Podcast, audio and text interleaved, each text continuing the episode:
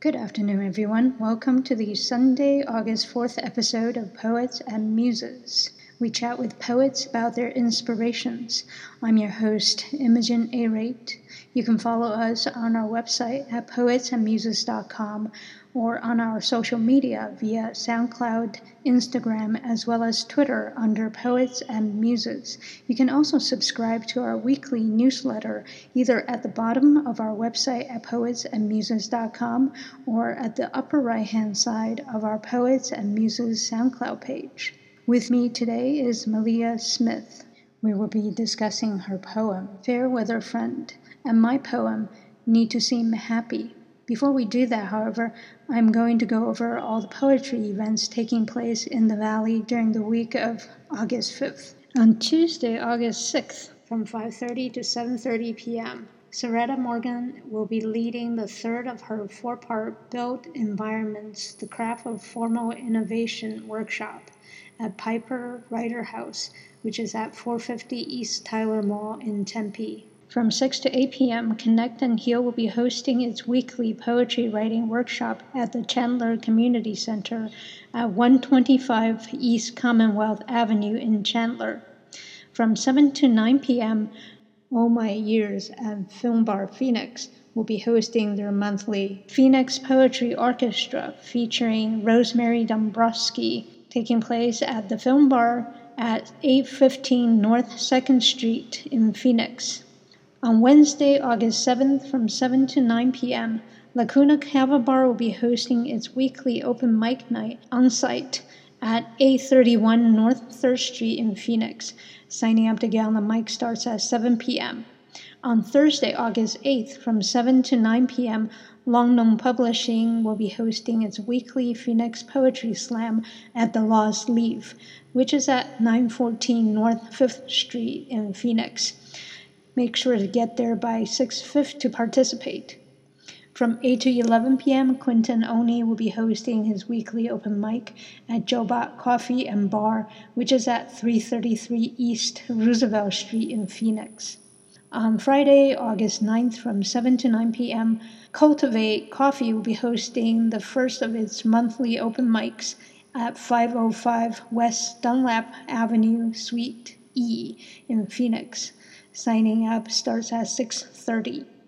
From 8 to 11 p.m., Latosky and Speaking into Existence will be hosting his monthly Smoke It into Existence open mic at Just Blaze Smoke Shop at 1001 East Camelback Road in Phoenix. On Saturday, August 10th, from 6:30 to 10 p.m., Sozo Coffee House will be hosting its open mic night at 1982 North Alma School Road in Chandler. From 7 to 9 p.m., Tamika Sanders or Dr. T will be hosting her bi monthly open mic night, this time featuring one of our previous poet guests, Sean Avery, at Aroma Mocha Coffee, which is at 506 East Western Avenue, Suite 103 in Avondale. Signing up to get on the mic starts at 7 p.m.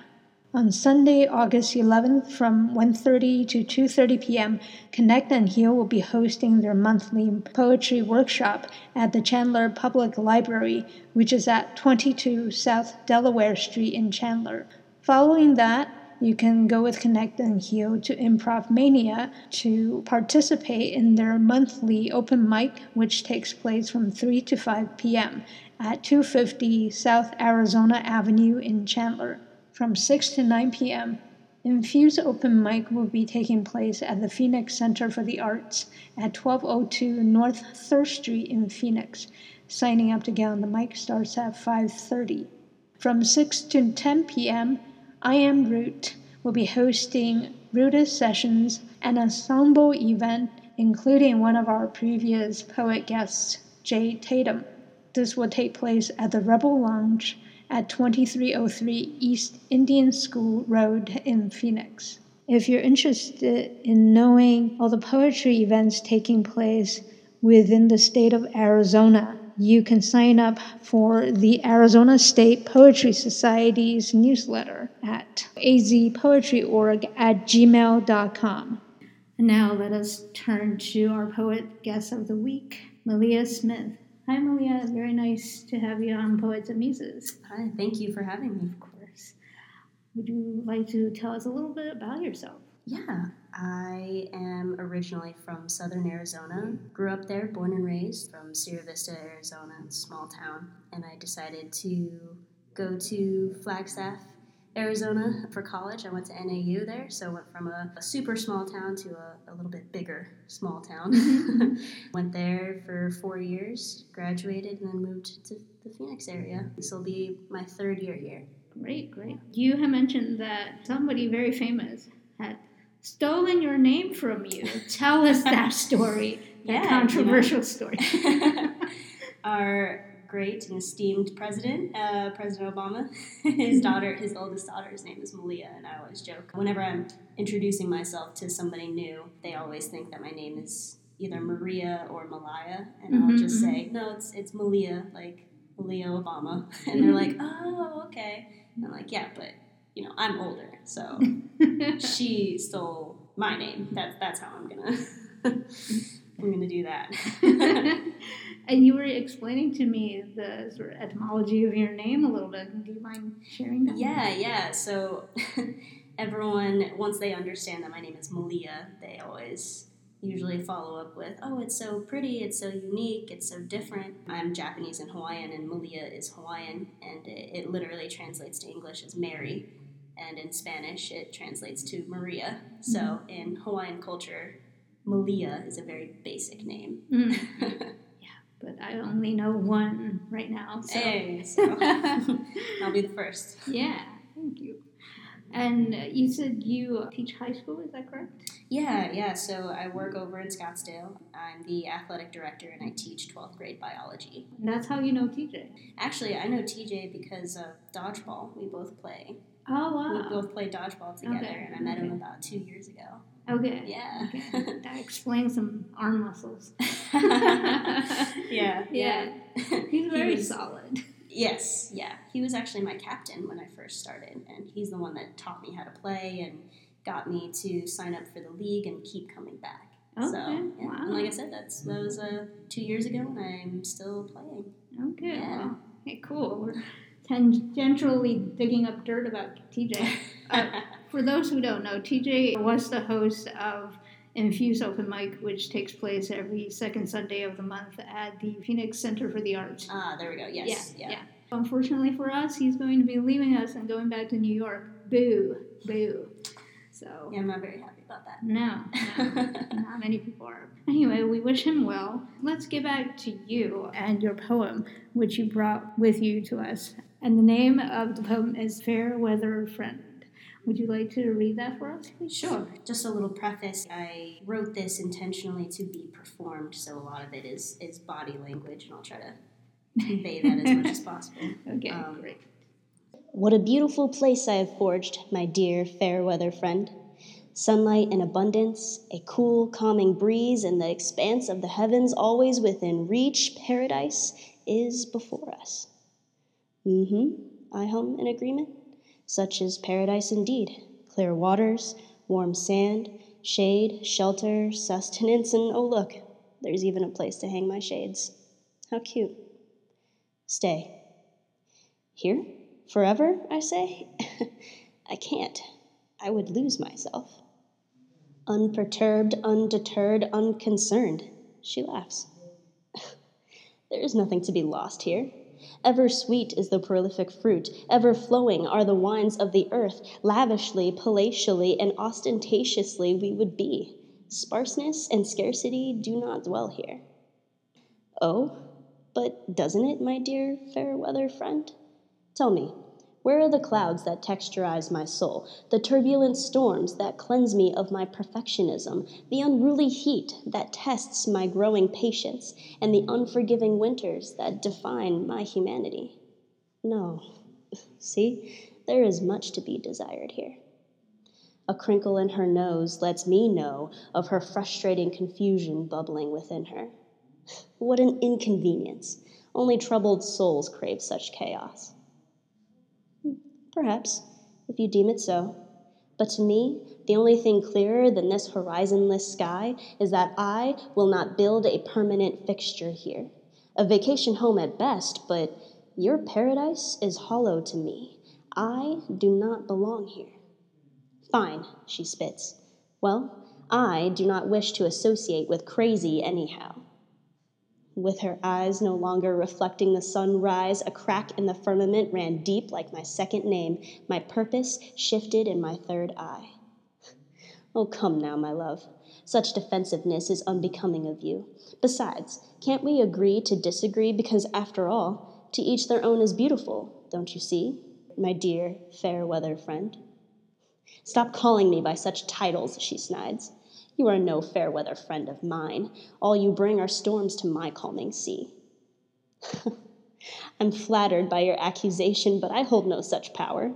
Life wields that responsibility and unleashes it on its own accord, but that is not the topic at hand.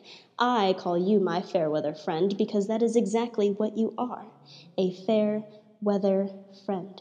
A dear one, in fact, but one who is blinded by her own blindness and simply cannot see the troubles that await her here. But perhaps you are correct after all. You may have been my fair weather friend, but I was not yours. See, I welcome the storms. I am one who remains in inclement circumstances because another's troubles hold no such bearing to me.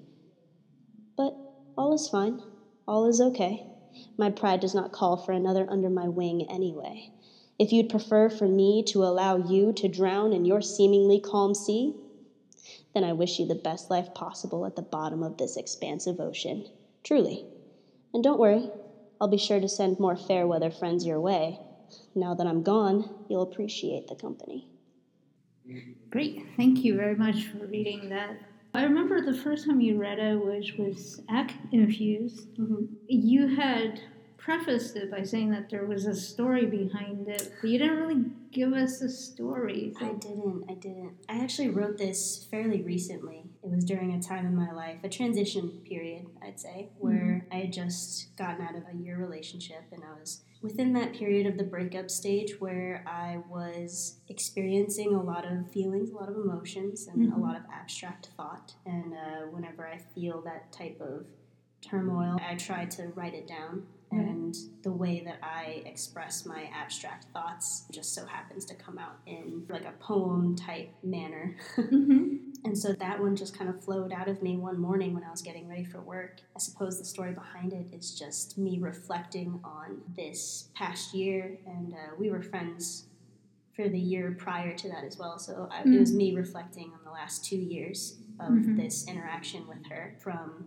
acquaintances to friends to small period of good friends and then we started dating and i had known from the beginning of our friendship that we were just two very very similar people Mm-hmm. but drastically different in all the areas that counted Mm. I just didn't know how to put my finger on it, how to articulate it during Yeah. that time. But now that I've been separated from her, it's very clear to me that we just have different ways of communicating, Mm. different ideas and ideals of what a relationship and what true connection is. Mm-hmm. Neither one of us is right or wrong. It's just a, a difference in preference, but Right. it ended up bringing out the worst in both of us because we just couldn't connect in all the areas that mattered. Mm. It's really tough, right? Because especially when you're in a relationship with whom you feel like you share a lot in common, but Mhm. then you just have different ways of handling things. She sounds like somebody who is more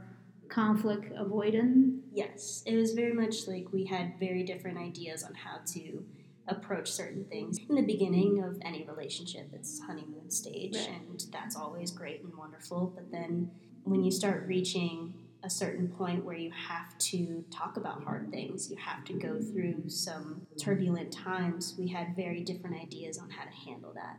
Mm. Um, and what put an extra strain on that was the fact that uh, two, three months into our relationship, she moved.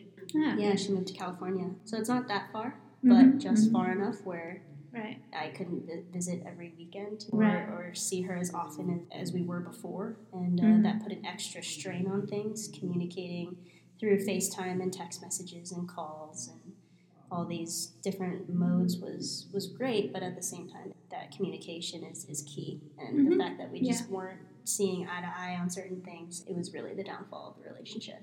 Yeah, yeah. I wasn't sure if this took place, and especially since you told me that you were part of Hawaiian, I wasn't sure if it was in Hawaii or California, but yeah, somewhere that had water. She's definitely a California girl, and I picked that type of scenery for a specific reason because of the fact that you know she moved to California. She's Mm. definitely a beach type of person, but I'm not, and I know that it kind of goes against my ethnicity and my whole vibe here because everyone just kind of associates me with waves and Lilo and Stitch and Moana and all that that stuff. But truly, I'm not that big of a paradise person. Mm. I go back to Hawaii all the time because I have family there, but Mm. I always tell everyone I would hate to live there. Mm. I would hate to live in California. I would hate to live anywhere where there's paradise associated with it. It's not Right. paradise to me. I'm very much the opposite of that. Mm. and so I picked that type of scenery for the poem because although it seems paradise to a lot of people and to her, Mhm. to me it's very surface level.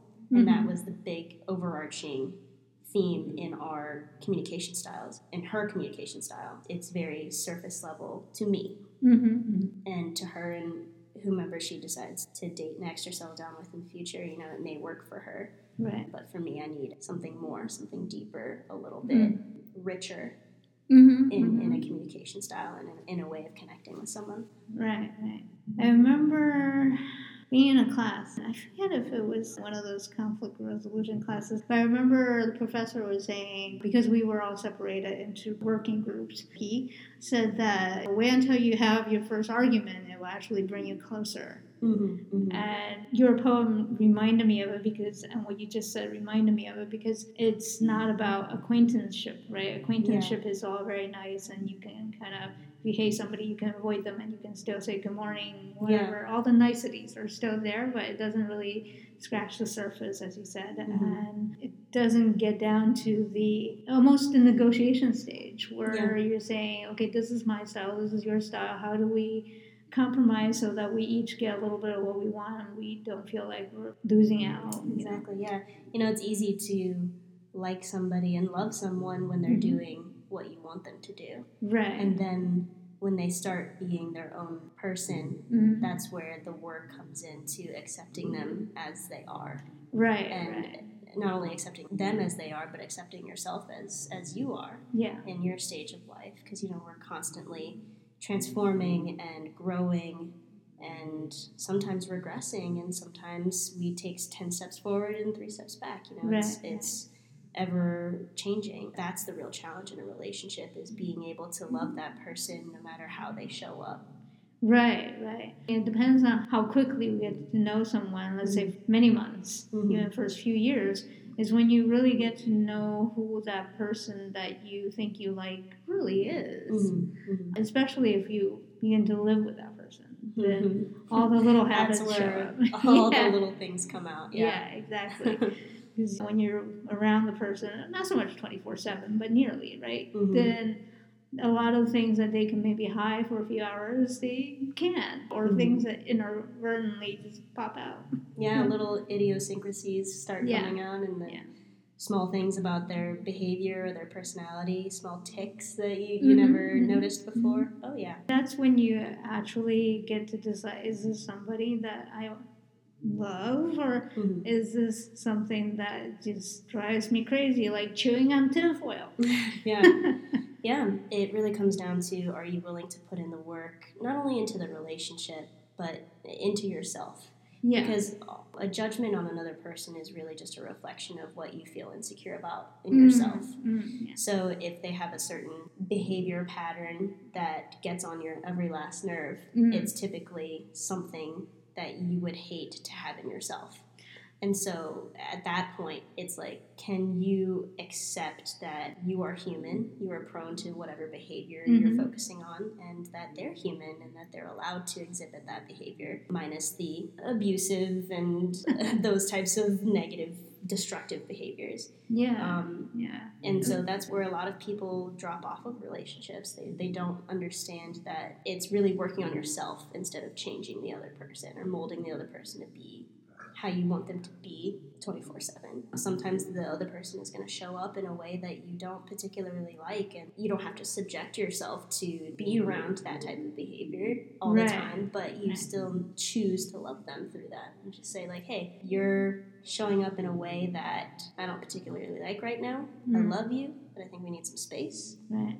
You figure out your thing and come back when when you got it all set, and then we can have a good time together. Right, right. I think it's really difficult. Even if we work on ourselves, it doesn't necessarily work out, you know, Mhm. because no matter what, the other person is another person.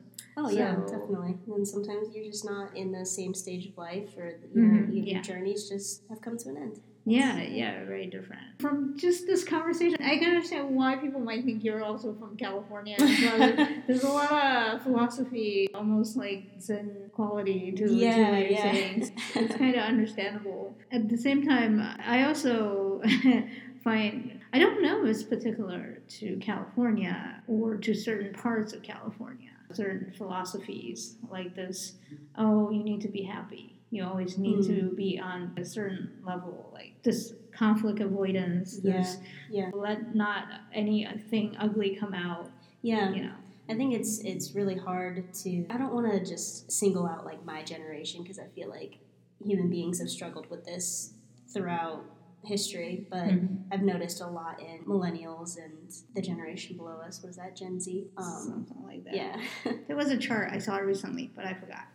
yeah, so I'm, I'm, I'm going to say millennials and Gen Zers that we have this delusional idea on what finding a perfect relationship is like. And that if you find the one, it's the one where you barely argue or you're always happy and you're always on the same wavelength and always accepting of each other. I think that that can happen and that does happen, but what they don't realize is that though. Well, it- what they don't realize is that that doesn't just happen naturally. We have to work on it. Right. I find that sometimes if you do have those relationships where you, you're seemingly happy all the time and everything's good and smooth sailing, to me, that's so bland.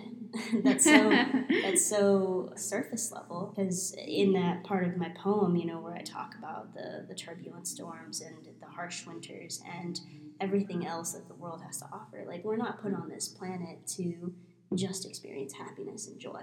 right. what makes right. us human is the fact that we have the entire spectrum to experience. Mhm. And if we're on one side or the other too often, that's such a bland way of living, you know, Mm. you're missing the point.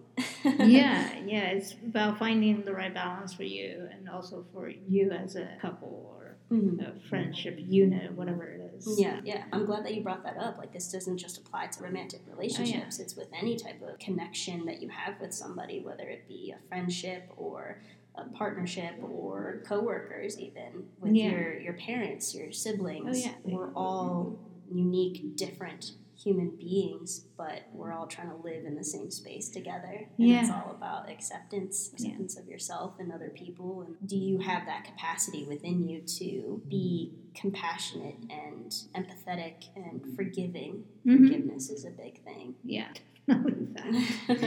yeah, And those aren't skills that we're naturally, instinctually born to do. A lot of the Mhm. times, like that's that's something that you have to cultivate and constantly work on. right. Um, I think it's unfortunate that we don't place more importance on that. Right. I had some specific questions about your poem. So you were talking about the different weather patterns. I don't really know Arizona very well. I, I do know that certain parts of Arizona actually get a lot more weather than Phoenix. yes, yeah, so when I first heard the poem, I had thought maybe you were from elsewhere, but then you told me you're from Arizona, just more southerly. Yeah. So Um, I, I went to school in Flagstaff. I don't. Have you made your way up there? no, I haven't. I heard it's Oh. like ten degrees colder. Uh, a lot more than that, Yeah. depending on the time of year. It actually snows up there. Right, um, yeah, yeah. I remember there were Flagstaff- some storm, really terrible storms Yeah, actually this yeah. winter.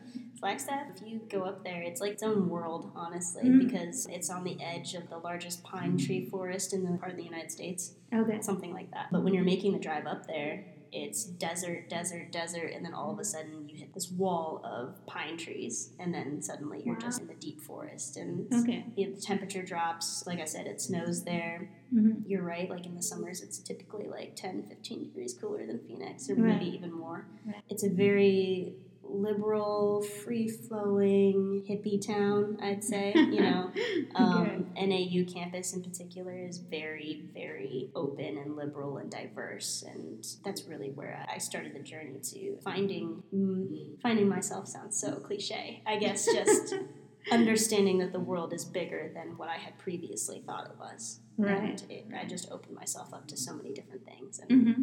so grateful for that experience. Yeah.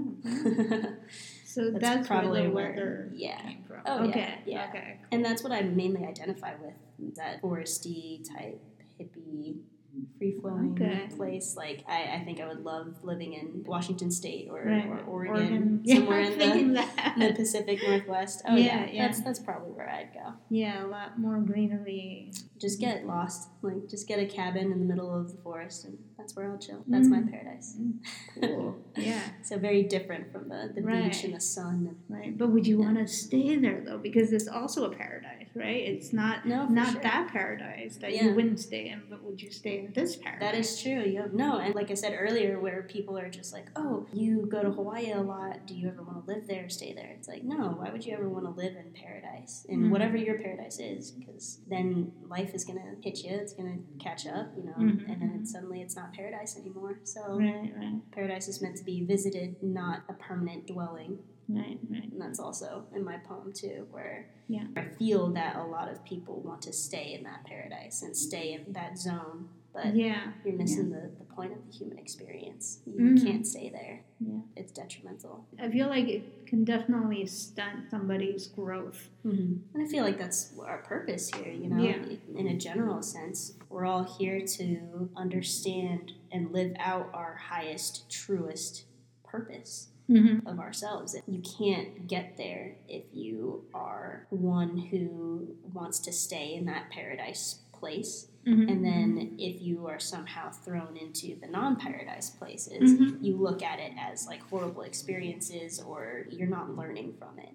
Right, right. Again, it's it's a very narrow band in which you can really move around. It's almost like walking on a tightrope, right? You kind of just have to stay in that. Um, yeah, and I feel like you're actually setting yourself up for more misery and suffering and all the things that you're trying to avoid because you're going to come across people and relationships and situations that are going to throw you off of that tightrope. Is Mhm. You're not going to be in that paradise anymore. They'll bring storm clouds, they'll bring inclement weather, and you won't be equipped to handle that. Yeah. And you'll probably suffer more than somebody who has weathered the storms and knows how to navigate that. Right, Um, right. There's no real resilience. Yeah, resiliency. There you go. right. Yeah, you don't So- build that. So Yeah. that's actually more detrimental. Yeah.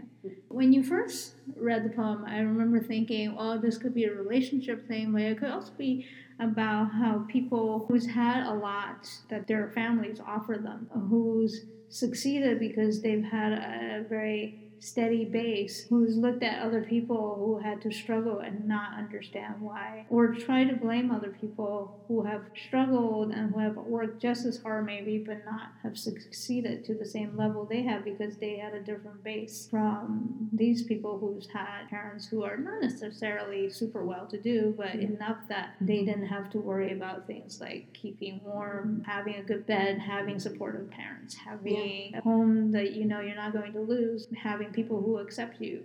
Mm-hmm. That's very insightful and actually very spot on. That is another layer to the poem and to my personal experiences as well. We came from very different lives and we had very different experiences. And Mhm. again, life is what you make it, of course. So you don't have to go through all of these hard times in order to be an, a compassionate, empathetic, understanding Mhm, person. mhm, sure. That's not a prerequisite, but I feel like that happens more often than not. it helps. It does help. I think there's a, well at least two components or two major components. Mhm. One is your level of compassion and empathy. The other one is your level of experience. Mhm. So one can compensate for the other. It really just depends on what you innately have and what you encounter in your life. Mhm. And I find again a lot of these people who have had these little things that they don't have to think about when they succeed, they think of the success as their own success Mm. rather Mhm. than having had help that they didn't have to claw to get that Mhm. help. Mhm. So that they don't really understand. They have this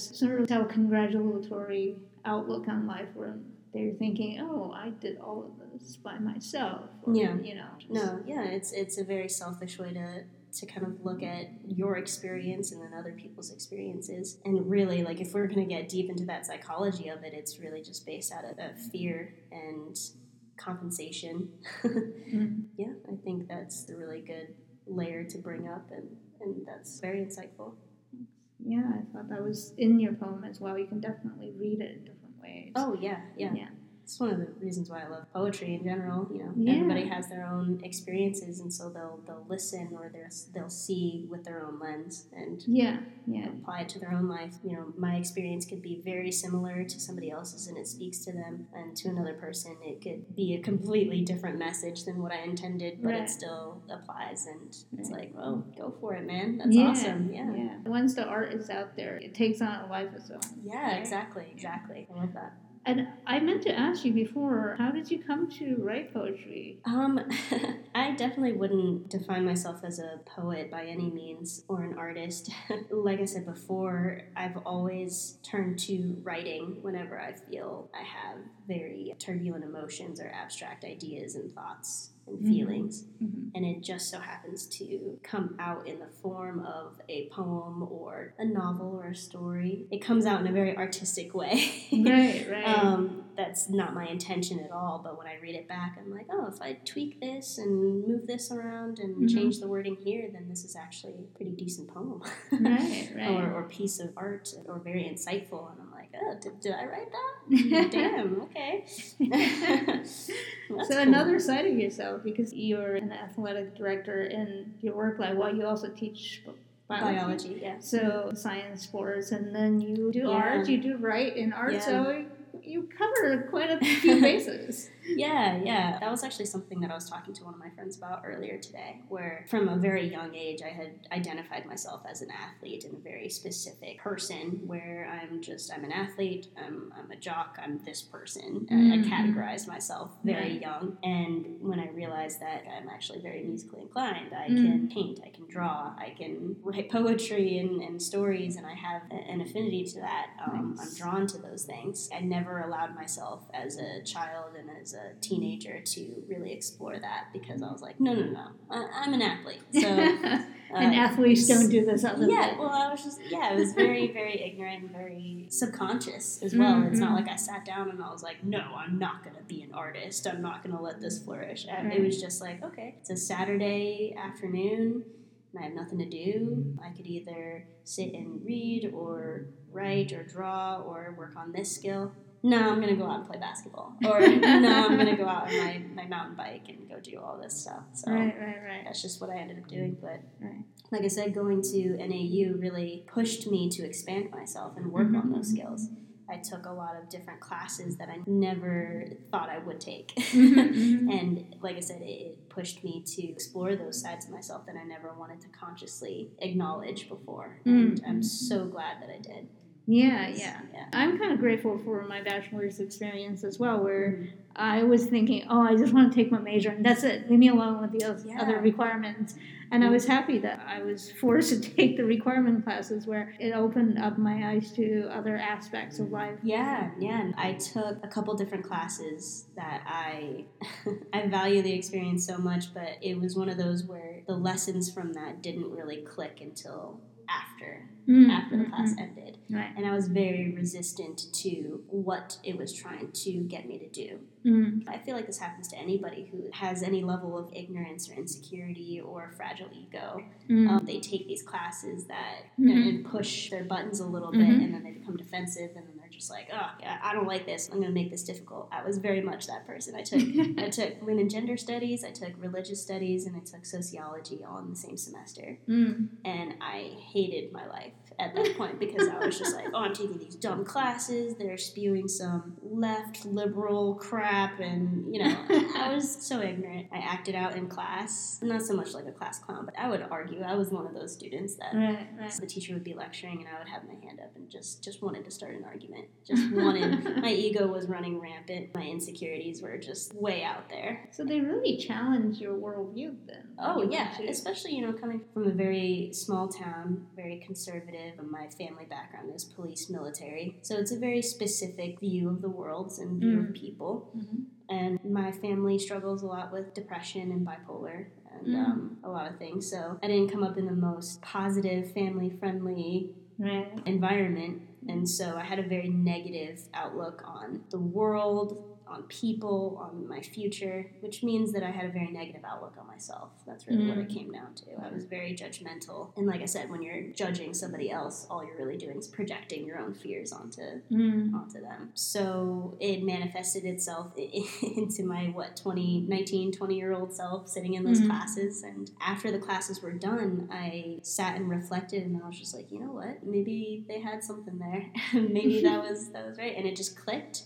Mhm. slowly, but it, it ended up clicking. And I actually emailed my sociology professor because she was the one that I gave the hardest time to um, I emailed her like two years later after Mhm, taking her class, and I was like, "You probably don't remember me, and if you do, then that's really bad because you remember me for for not not being an outstanding student. That's for sure. You remember me for speaking out and talking back and barely passing your class.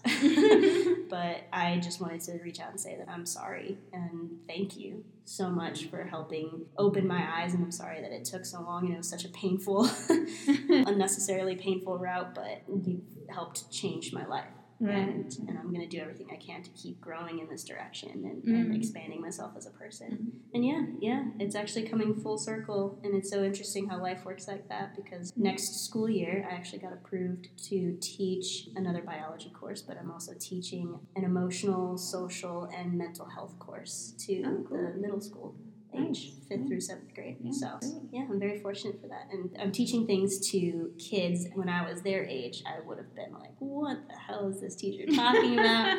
she's she must be on something else. Like she's she's a hippie, like through this. So hopefully I'll be able to, to reach them like my professors did Yeah, at oh, some point. Good. Yeah, yeah, yeah. At some point, you get that letter. Yeah, who knows? Or Yeah, that email. email. hey, I'm sorry for being a dick. yeah. Did she get back to you, your sociology? Professor? She did. I wish I could remember exactly what she said, but I, all I remember is just crying. I read it, and it was super short, sweet, Mm. basically just saying like, "Oh yeah, you were a pretty horrible student, but I'm glad that something stuck with you and resonated within you." Uh, I just cried. It was just Aw. yeah, Well, that must have been satisfying for her to get as well. yeah. I'm know- hoping so. That was the intent. It's just Yeah. saying like, "Hey, don't let these stupid, ignorant kids deter you from your passion." Because she was a very passionate, very intelligent person. Mhm, and I felt bad reflecting on it later. mhm, I don't want to add to somebody's experience like that. To Right, be right. that person that deters them from following their passion and Mhm, doing what mhm, they're what they're meant to do. So Right. I don't want to make that experience harder for somebody. But you know, you live and you learn, right? Yeah, yeah, and then you try to make up for it along the way. Yeah, I think it's very thoughtful of you to have gone back to then just take your experience and say, well, hey, I learned something. That's it. I'm going to go on. And Yeah. that you bother to write back and you realize your impact, the negativity it might have been on someone, Mhm. and to go back and try to right the wrong, which Mhm. is really good of you because a lot of people don't necessarily get to that point. Yeah, I recognized very early on that I'm very sensitive to other people and their behaviors towards me. I'm very sensitive to to others. Mm. And so it took me a little bit, but I realized, oh, if I can't be the only one. Mhm. And so if I'm affected so much by other people's behavior towards me, I want to make sure that whatever I'm putting out to other people is pure and good and has good intentions and loving and compassionate Mhm, and things that I would want to receive. mhm. It's really just going back to the roots of what we're taught when we're younger, like the golden rule Mm. do unto others that you want done unto you. Yeah. I think we kind of forget that as we grow older and Yeah. really don't understand the impact that we have on other people. Yeah, we And- sort of forget the second part. yeah, yeah. I want to make sure that my interactions with people are always, if they're not good, then at least neutral. Right. I never right. want to be a part of someone's negative experience. Right, So- right, right. Well, we try, right? Because Try, yeah. part of it is how other people take how we're acting. Oh yeah, and you know I can't account for how people are gonna perceive my actions, but if I live by my own standards, Yeah. then it's like okay, at least I have a, a good baseline there. Yeah. Well, it's very, very considerate. It really is. A lot of people don't. Trust me. you know, It takes a lot of work because again, it goes back to that concept of accepting yourself mm, and accepting that you have flaws and you have moments where you're not showing up as your best self, and that's Mm-hmm. that's okay. You have to continuously forgive yourself. It makes it easier to forgive others for Mhm. being who they are, mm, yeah. so yeah. Not taking it personal. Yeah, yeah, but a lot of people don't get to that point or get to that point very, very late in life. Yeah, So, yeah, yeah. I think you're ahead of the game, pretty much. Um, Try to be. so I also picked a poem that's very similar to yours that talks about kind of this fair weatherness. It's beautiful, levels. by the way. Thank you Yeah. so much. I really appreciate that. So I'm going to read that now. It's called Need to Seem Happy. She told me her friends left, fearing contagion from her misery, that when her pretense of happiness became real successes, they came again calling. I stayed quiet through the morality tale, not wanting to burst that bubble wrapped delusion, sure she would realize on her own one day that those friendships were fair weathered.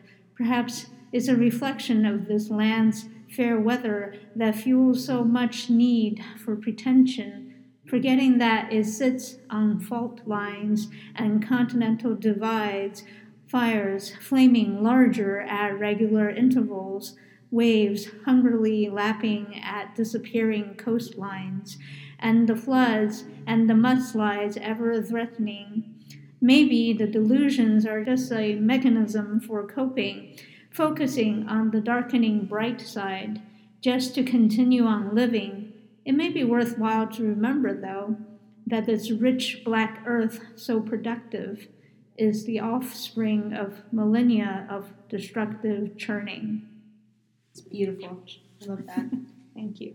I love that a lot. I think that really goes back to the theme of what we've been talking about. At the end of the day, people just want that connection, want to feel Mhm. like they're heard, they're understood, and validated on some level by whoever they're interacting with. Your poem spoke to me in that this person, she feels like she's finally accepted by these people once she becomes happy and she's living in that paradise place and she's Mhm. exuding that paradise Mhm. and that something must be wrong with her when she is experiencing like the other aspects of life and it's unfortunate that a lot of people go through that experience where they feel like if they're experiencing any type of negative emotion or having a bad day even or just going through a rough patch in their life Mhm. that something's wrong with them and that they feel ostracized because other people aren't willing to accept where, where they are in life Right, right, now right. The thing is, we are all really busy in Mhm. life, and it's very difficult to get into a relationship, any kind of relationship. This is about friendship, of course, Mhm. but any kind of relationship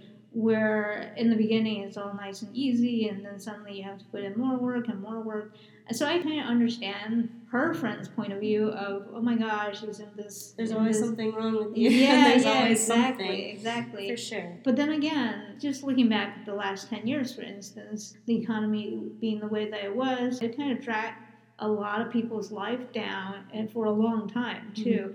So she was having a hard time finding something steady for work and she's actually a very smart woman, very skilled, Mhm. a very hardworking woman, but she was having a hard time. And that negativity she was experiencing, that she was also exuding at that time, her friends kind of just said, Well, we can't deal with this anymore. But I felt like it's kind of unfair for people who are in a better situation to just say, and you see, again, going back to the surface idea Mhm. of people who are well intentioned, they want to help, but they're not really there for the long haul yeah yeah and somehow I don't know why. I don't think. Well, this woman is quite a bit older, so she's not a millennial. So I don't feel like it's generational so much as I don't know what it is, but this idea that okay, we want to help, but we don't really want to stick with you, Yeah. or maybe people's expectation of how long bad things can last will Mhm. last. Maybe that's why yeah they're just like, ah, we're done. yeah That's it.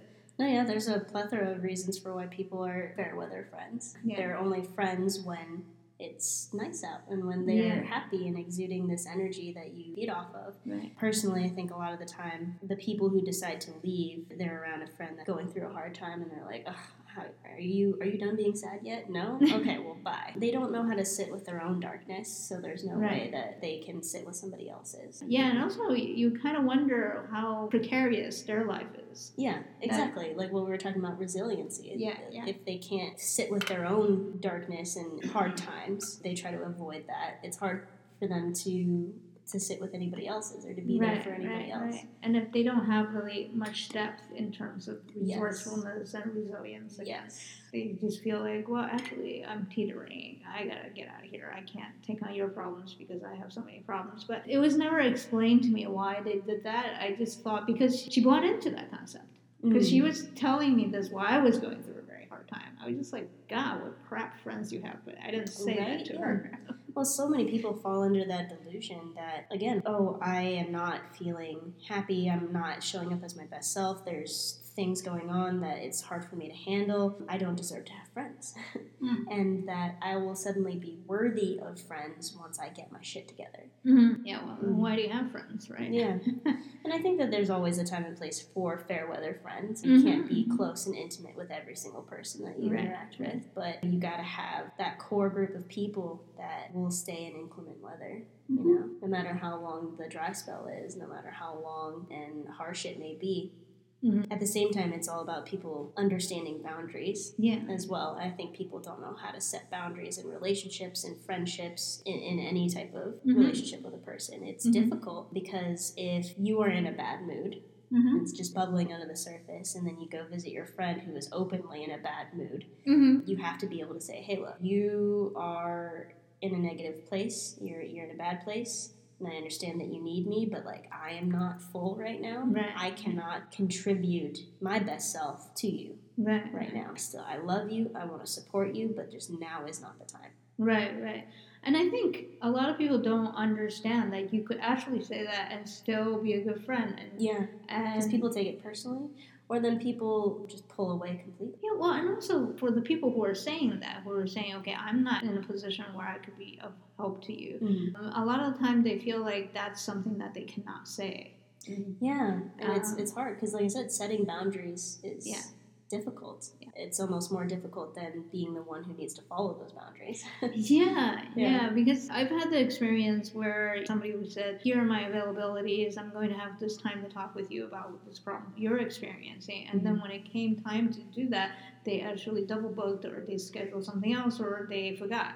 Mhm. Which is so much more painful than if they just said, you know what, I'm actually busy at this time, or they knew their own schedule better. Yeah. Because I'm not the one who's forcing them to talk to me at that moment. I'm like, can we schedule something where you have time? So Mhm. I'm like, okay, you told me this is the time, and then you double book, so that's Yeah. not really. yeah, you don't want to feel blown off. Yeah, at least if you were to address it in the beginning, then you're validating, like, hey, this relationship, your feelings are important to me. I just, I have other things going on. Right, right, which You is know. totally fair. And I said, I need a friend who can be there for me, who Mhm. will let me know. Again, this boundary thing, who would state clearly, and then they took it as something else. So that's what I was saying. You can only control what you put out in the Mhm. world, Mhm. how other people would take it.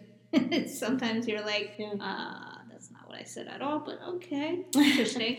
Yeah, yeah, you kind of just have to, again, let them be, yeah, let them yeah. be them. And if Yeah. that's the way that they want to choose to interpret your actions, then all right. Yeah, exactly. And then you just have to decide because we all have a certain bandwidth and we can't really go beyond that point. So we have to say, well, okay, with the capacity that I have, do I want to take on this person and Yeah. do I just want to leave them? Yeah. I'm going to put my energy onto somebody else, Mm-hmm. right? Yeah, and that's the biggest thing is that you got to look out for yourself Mhm. first before you can be of any service to anybody else.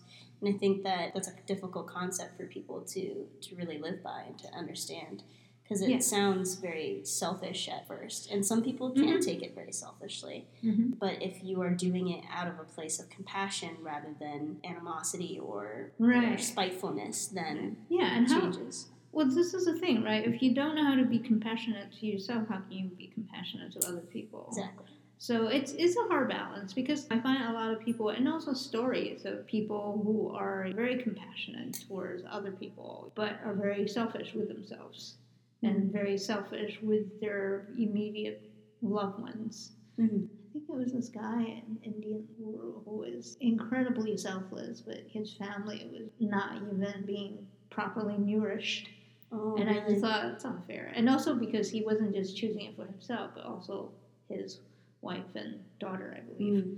And I just thought, well, they're also people. Mm. so yeah, that's odd. you know, you know, you can choose for yourself to live this life, but Mhm. you can't really choose to deprive others just because Mhm. they love you or they happen to be born into your family. Yeah, You can't take people for granted. Yeah, exactly. So it's, it was a really interesting dichotomy to see this, to see all the accolades that he was getting for being such a wonderful person to other people, but to his immediate family, he was pretty Sure. horrendous. Wow. Uh, I read this a few years back because he had passed away. But you often find that though, very well-known, compassionate people who are not as compassionate, especially with their immediate family or Mhm. immediate circle, or even themselves. Very Yeah. but it's hard to strike a balance, as you said. And I think the world also has this weird expectation. It's like, you do this for a living, you're not supposed to have a certain living standards. Mhm. Uh, For instance, the for profit world and the nonprofit world, the expectations are totally different. Like,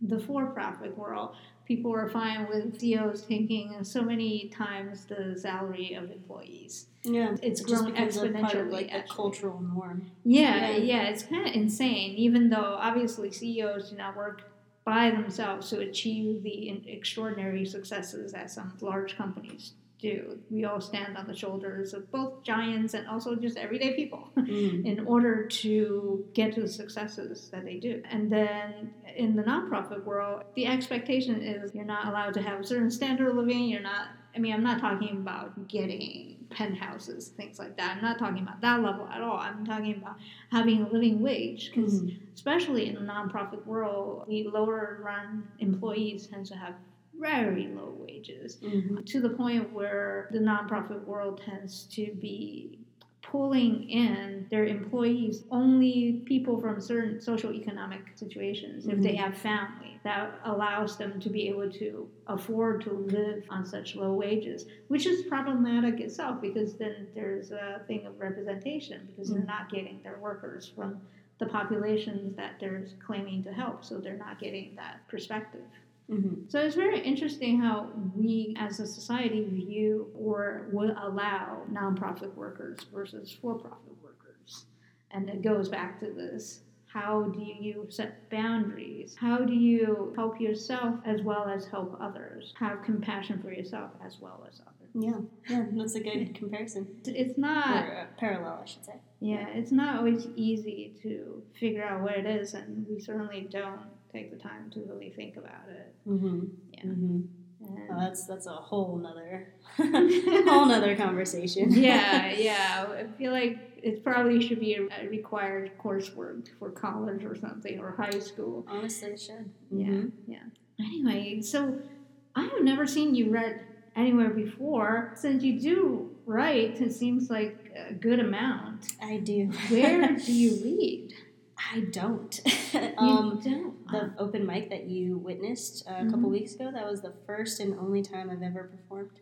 wow. Yeah, I went out to support TJ in his last show, and Mm-hmm. I don't know. I guess I just had a, a moment of confidence, and I was just like, "How long is the list?" Because I was talking to him before Right, right. before it started, and he was writing down the names, and he's like, "It's pretty long," and I was like, "Oh, okay. Well, you know." Maybe next time. And he looked at me and he was like, Are you going to read something? And I was like, Yeah, but you know, I don't want to stay the entire time and I'll, I'll let other people go. And then before I was even done talking Mm. about my excuses, he put me pretty high up the list. And he's like, Oh, no worries. You'll just have to sweat it out for like 20 minutes or so. I mean, it ended up being an hour, but. right, right, right. But sitting in the audience and listening to other people be vulnerable and share their art in how, whatever form it came in made me feel comfortable and made me feel inclusive and like I had a space there. Yeah, Yeah. yeah, I find that's true with a lot of the open mics in Mhm. around the valley. They tend to be very welcoming, accepting, Yeah. and they're safe spaces for whatever you want to read. So Yeah. you should definitely come out more often, and not I would just love to. I enjoyed myself. Yeah. Good, good, I enjoyed good. myself. I guess it was getting over that hump of what is that like imposter syndrome, where I was like, oh, these people actually know what they're doing. I'm just the athletic one over here that just kind of tries her hand at poetry every once in a while. Like I'm not worthy to run the mic. Yeah, So kind of like what over- you said as Yeah. well. When I was asking you, how did you get into poetry, and you said you don't consider yourself a poet or Yeah. artist of Yeah. any kind, Yeah. but you also said that you know whenever you have strong emotions, they tend to come out in very creative ways. So That is true. Yeah. Um, I guess I don't relate to the title of a, a poet or an artist in that way because it's something that I'm still learning to embrace about myself and wanting to cultivate, Mhm. wanting people to know that part of me. Because identity is a, a huge thing as well, and I've never been known as the creative one, or I've never been known as a writer or a poet or painter, an artist, anything like that. So Right. it's kind of breaking away and expanding from the small box that I've always placed myself in and that people have always known me as. So Right, that's right. that's scary. It's unknown territory. Yeah. Um, but like I said, Infuse provided a very safe space for me to feel comfortable and be like, okay, you know what? I just wrote this down. Nobody had read it before. There was no Okay. proofreading or anything. It was just it came straight out of my head, and I was like, well, if they don't like it or if they don't get it, then they'll clap anyway, and I'm, I'm Yeah. none the wiser. so, yeah, yeah. I, I think that's the way to go about it because really a lot of art is sort of in the eye of the beholder, unless you're being struck with form, things like that. There are certain measurements, obviously. Uh, and there are writing groups that you can join if you wanted Yeah. to improve your writing or anything like that. But I've found, well, since before doing the podcast, and since doing the podcast especially, that poets come in all shapes and sizes. And you don't necessarily have to say you're a poet, you know, Yeah. in that kind of way. I suppose I just don't want to take that title away from people that actually are and identify as poets and artists and things like that. But you're right, you know, if you have a message that you want to get out in the form of poetry, then it's a poem. And Yeah. you you are a poet in that instance. And if you feel like sharing it, know, just keep listening to the podcast because they announce the events Yes. throughout the valley. And there's plenty of them. Yeah, there are Mm-hmm. so many, practically every week. I'm actually surprised that some weeks it's not every day. It's more often than not, there's at least one event every day of the week that's Mhm. poetry related. Mhm. It might not always be an open mic, but there are plenty of open mics all over the valley that you can go to that, you know, if you just felt like, okay, I really, I really need to say this out loud in front of people, Mhm. you can find something. Yeah, and it, you know, if, if whatever you're wanting to say holds a, a significant message to you, then chances are it's gonna be significant to somebody else. Yeah, yeah, somebody So- will resonate with it. Yeah, yeah, and you can look at it from that perspective too. Like, Yeah. do I want to keep this to myself, or do I want to contribute to, to the world in Yeah. any way that I can? So Yeah, yeah. I I, looked at it that way as well. you Yeah, know? exactly. And This if you didn't me. read yours, I wouldn't share mine. which Yeah, there you know, go. It's And we can see that we have very, very similar experiences. Yeah, yeah. And it's also California, by the way. I was gonna say, yeah, you also had like weather and nature Yeah, uh, symbols in there that was similar to mine. So yeah, and it's um, specifically California Yeah. because both of us, the Yeah. person is from California. yeah, California's a So- very popular spot. It is, it is. And I'm sure there are plenty of Californians who are very good friends who are willing to dig deep into their emotions. But Sure. we just happen to share something about two California related people who, who are more conflict avoidant. Yeah, they're comfortable staying in a very narrow place. Yeah. Which you know, it's fine. It's, if that's where they want to stay, then you know I'm not here to judge or anything or tell them that they're wrong. It's just mm. that's where they're at in life, and I, Yeah. I just know from them. my perspective, Yeah. in my experience, staying in that place actually brings you more suffering in the end. Mhm, So mhm. yeah, I mean, there's a lot of expectations to meet. yeah, it's a very hard place to live. You're basically operating off of perfectionism Mm-hmm. because you want to keep that paradise facade and that delusion. Mhm. And it's just not possible. It's not sustainable. Yeah, but hey, that's the sort of life they want. That's their life and their Yeah, and that's just where they are in their journey. If this had taken place five or six years ago, I would not be saying any of the things that I'm saying now. I was definitely in that place where I was very ashamed of my struggles. I was very ashamed of my past and my family and where I came from and everything like that. And I hid behind a false persona of like perfectionism, egotism, all of these things to hide my insecurities. But the ironic thing is that it just showcased them to people who were aware. Mm-hmm. Yeah. And I see that a lot in my students, the kids that act out or the kids that have this certain swagger about them. I'm Mhm. like, oh, oh, honey, you, you think that you are confident and, and self assured, and some of them are definitely, Mhm. but there's a big difference between confidence and narcissism. yeah, yeah. and and that then- took me a long time to be able to figure out the difference between the two. Yeah, yeah. There's a fine line, and Mm-hmm. it takes a while to be able to tell. Yeah, some people are not actually confident, but they're hiding their Oh, yeah. They're just trying to project their or showcase all of their good qualities so that nobody can accept their flaws because they can't accept it themselves. Right, right. Yeah, yeah. Everybody I was has- there, and, and I'm there in certain aspects. I feel like everybody will always be there in certain yeah, certain levels, but Yeah. you know, it's just again a matter of are you willing to look at yourself and sit with yourself and accept and forgive and be able to move forward and expand. hmm hmm For the listeners who like your poetry, how do they follow you? Do you have social media? yeah, I have Instagram and, and Facebook and stuff, but I don't really post anything that makes it look like I, I write poetry. Although, you know, I was thinking the other day that maybe that's something I could do. I was just trying to debate with myself, though, super basic and cliche of myself. It's like, oh, I have a picture of myself in Hawaii looking off into the sunset. I'll caption this with like one of my poems. I'm like, oh, that is you could so- do that. You could do I that. could do that, if but you want to. you know. it's your choice. Did you want to share your Instagram handle? Do you want to yeah, find it? yeah, sure. It's um at m smith under what is that underscore Fitbit. Yeah, Oh, okay, okay, cool. that's interesting. great, great. Yeah, so I'd love to be able to connect with other people that found this talk helpful. Yeah, definitely. People should get in touch. That's one of the reasons I also ask. And also for people who just really enjoy your poem and want to know more about your poetry, even if you don't post often, they could just prod you. They'll be like, hey, Okay. Aaliyah, what's up? Yeah. Your poems, come on. No, and I love that you provided this platform for artists and non-artists alike, like me, to be able to get it. our word out there. I think that's that's amazing that you created this. You are this an artist. connection. Yeah, yeah. There's a lot of people, so many people from different backgrounds. You're what, like the fourth now from a military family hmm that I've interviewed who's into poetry, and people from all kinds of different backgrounds, socioeconomic, professional backgrounds, Mhm. have been on podcasts, and they will continue to be featured on the podcast. I'm interested in people's poems and the hmm. stories behind them. I'm not one of those people who said, "Well, okay, where's your MFA before you can get hmm. on the show?" You Yeah, it's yeah. Not that's not the requirement. In fact, one of the reasons for the show is to show the young people in the world that poetry is a viable communications Yeah, vehicle. You should use it to express yourself.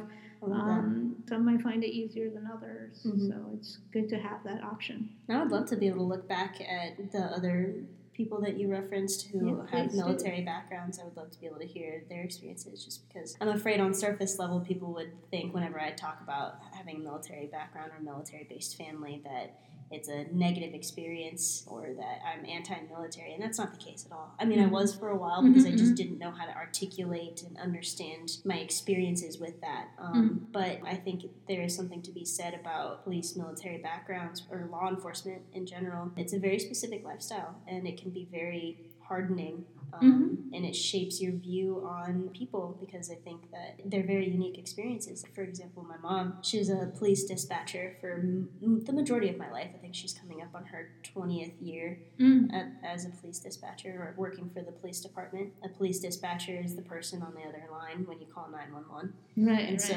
they're working a lot. And my mom worked a lot. And all her experiences were people at their worst, where they're Yeah. they have just gotten into an accident or somebody is dying or somebody is already dead, you know. Right. There's a tragedy going on. There's something yeah, you know, people are at their worst. Yeah. and, And, most that's vulnerable as well. Exactly, and that's just the exposure that my mom had for 20 years. So that Mhm. kind of colors your view on people. And that's all you're exposed to. And It so does. it inevitably came home, and I spent a lot of time there as well in, in my childhood at the police station. You know, she was a single mom, and so after school I would go and Mm. witness all of that firsthand of people just Mm-hmm, hmm experiencing tragedies, being terrible, and just like the, the awful sides of humanity. And if Mhm. that's what you're exposed to all the time, it's inevitable. It's going to color the way that you view yourself and view other people and the way you interact. And you have to work hard to make sure that you don't become a fearful person or a Yeah. spiteful, hateful person. Yeah, that's. It's very difficult, especially like you said, being immersed in that all the time because Mhm. you know it really skews your perception of what the world can be. Exactly. That's one of the reasons why I chose to leave because that was the first 18 years of my life. Mm-hmm. Just life is unfair, people suck, you can't trust them, somebody's always out to get you, mm-hmm. death is inevitable. It's just all Well, of the, that's true. the Well, that is true, but that's not really a message you want to keep like exposing your five, six, seven year old No, to all the no, time that no. just life is bleak and unfair and people are terrible and, and you can't trust them. Yeah. Well, thank you very much for your time and for talking with me about our poems. I Yeah. really appreciate that. Yeah, thank you. Again, thank you for allowing me to be on here, and I, I really had a good time. I appreciate that. Good, good. I'm glad. If my interview with Malia sounded like it ended abruptly, that's because the venue where we were at began to close down. Fear not, though, because we did continue our conversation offline. And that concludes the Sunday, August 4th episode of Poets and Muses. As always, you can follow us on our website at poetsandmuses.com or on our social media via SoundCloud, Instagram, or Twitter under Poets and Muses. You can also subscribe to our weekly newsletter either at the bottom of our poetsandmuses.com website or at the upper right hand side of the Poets and Muses SoundCloud page. I'm your host, Imogen A. Rate. Thank you very much for listening. I hope you have a wonderful week, and I look forward to bringing you another episode next Sunday.